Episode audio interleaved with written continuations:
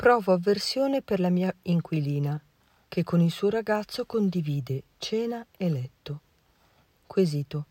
Caro Padre Angelo, ti scrivo per porti una questione che in questo periodo mi sta molto a cuore. La mia coinquilina, che nel tempo è diventata anche una mia cara amica, vive una vita affettiva che potrei definire quasi more uxorio, ossia lei e il suo ragazzo ogni sera condividono la cena e il letto.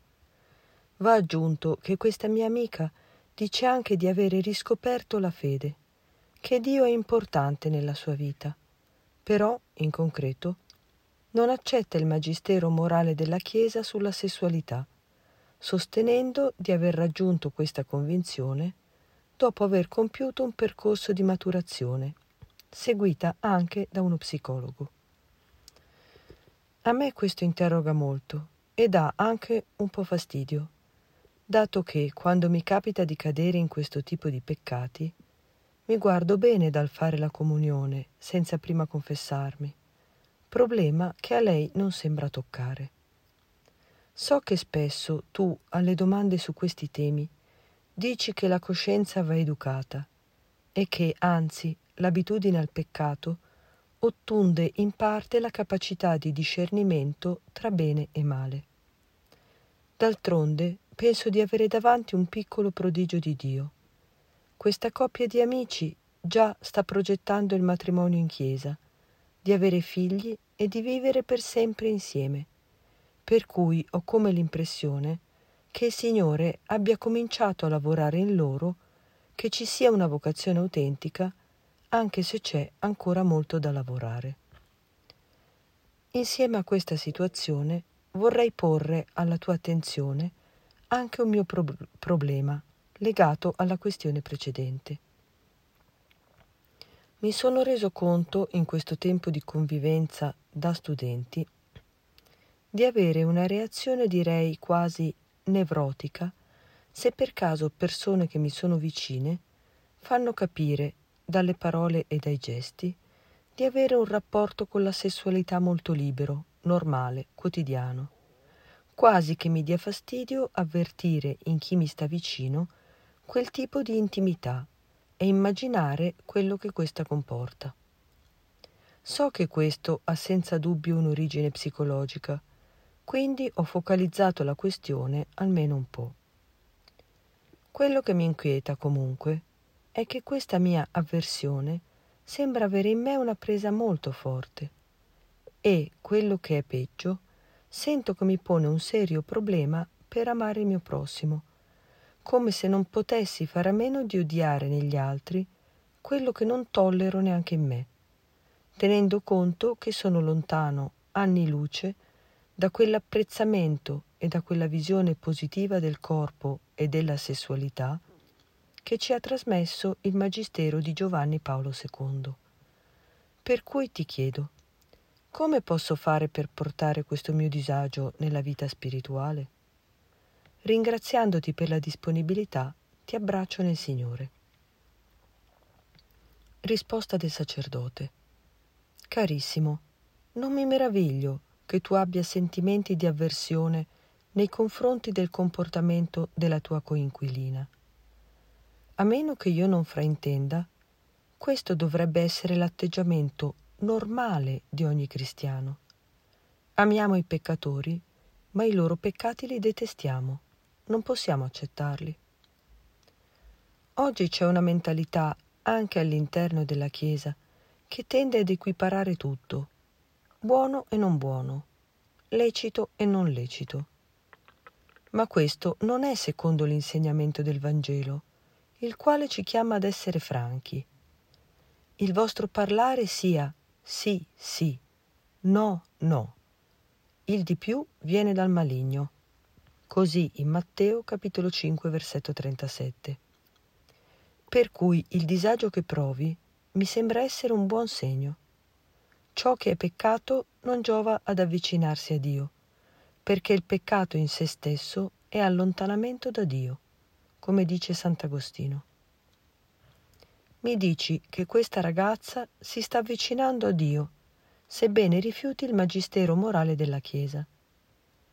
Tuttavia ho l'impressione che in quella tua inquilina si stia risvegliando la religiosità, che di per sé è naturale in ogni cuore umano, più che la fede, la quale di per sé stessa implica il lasciarsi condurre.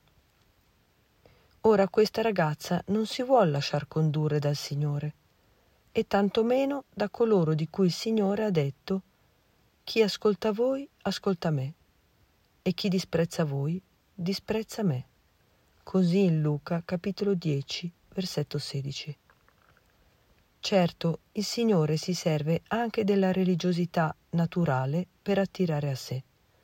Del resto è Lui che l'ha immessa nel cuore dell'uomo ma questa da sola non basta. San Tommaso ricorda che credere a Dio comporta aderire alle verità che egli ci ha comunicato.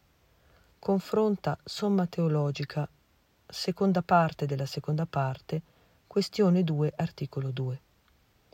Queste verità Dio ce le presenta attraverso la Chiesa, alla quale ha promesso il suo spirito di verità perché non devi nel suo insegnamento.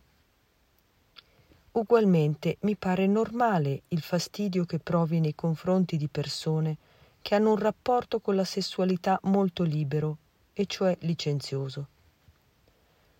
Di Santa Caterina da Siena si legge che quando era bambina tutti cercavano di averla con loro, perché in sua compagnia si sentivano meglio sparivano le fatiche interiori e gli spiriti cattivi. Per una persona che è a posto e vive in grazia, è quasi normale provare i medesimi sentimenti di quella gente quando si è alla presenza di un santo. Ed è anche quasi normale che queste stesse persone avvertano disagio in un ambiente che non ne condivide la fede e le aspirazioni. Si sentono come un pesce fuor d'acqua mi pare di poter dire che questo fastidio talvolta sia addirittura reciproco.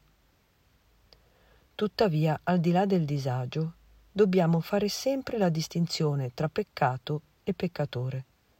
Il peccato va odiato, il peccatore va amato.